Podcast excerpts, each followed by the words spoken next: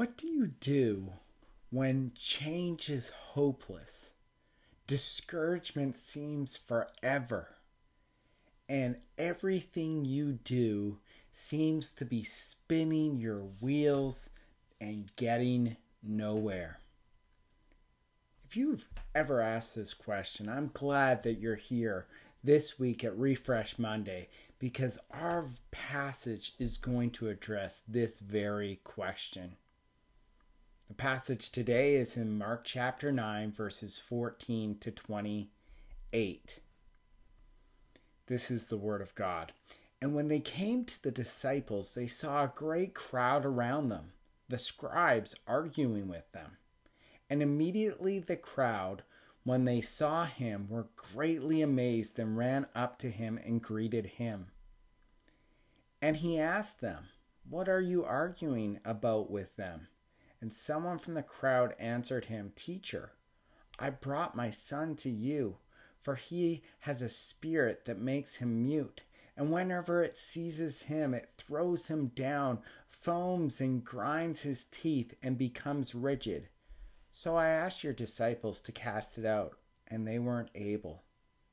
And he answered them, O faithless generation, how long am I with you? How long am I bear with you? Bring him to me. And they brought the boy to him. And the spirit saw him, and immediately it convulsed the boy, and fell on the ground, rolled about, foaming at the mouth. And Jesus asked his father, How long has this been happening? And he said, From childhood. It was often cast him into fire and into water to destroy him. But if you can do anything, have compassion on us and help us.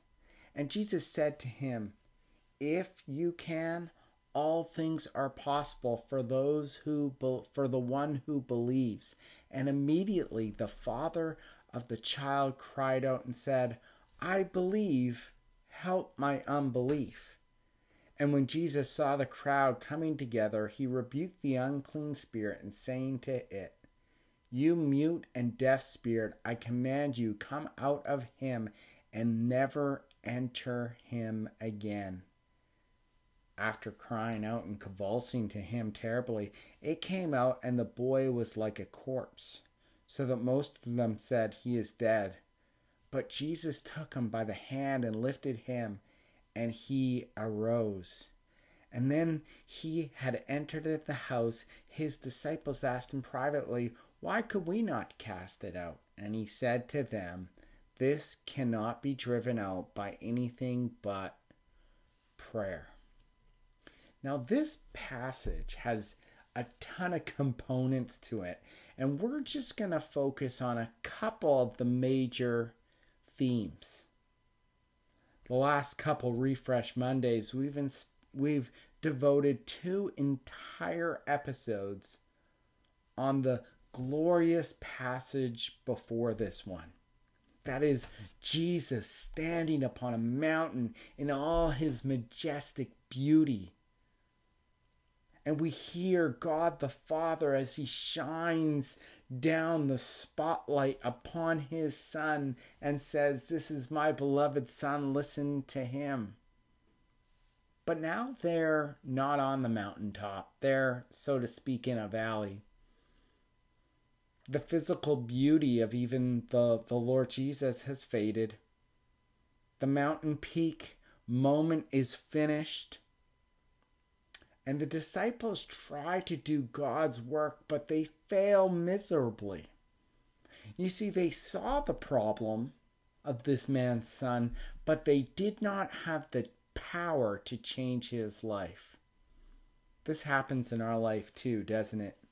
We have these ex- amazing experiences, perhaps with God directly or at church or with our friends, but then all of a sudden something happens perhaps a family or church crisis, temptation, depression, whatever it is, Satan capitalizes on these difficulties, these trials and temptation, or even illnesses, and he squeezes the power and life out of our Christian lives.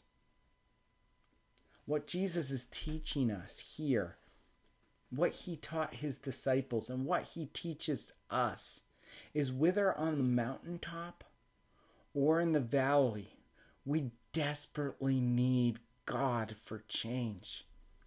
You see, the disciples, we learn at that um, last verse in verse 28 that they failed because of a lack of prayer. There will be times when we're so discouraged, so blinded that we cannot even believe the promises of the gospel. And in those moments of deep, dark discouragement, we must learn what this man in this passage does. And this is how he prays I believe, help my unbelief. We need to remember the words of Jesus in difficult times. Verse 23 All things are possible for the one who believes. The Apostle Paul picks up on this theme in Philippians chapter 4 when he says this I can do all things through him or through Christ who strengthens me. In the context of Philippians chapter 4, Paul knew what it was to be hungry, to be full, to be jailed, to be free, all these things, and yet he was content. Why? Because he trusted God in the trial. In every circumstance, Christ was with him and empowered him. So too with us.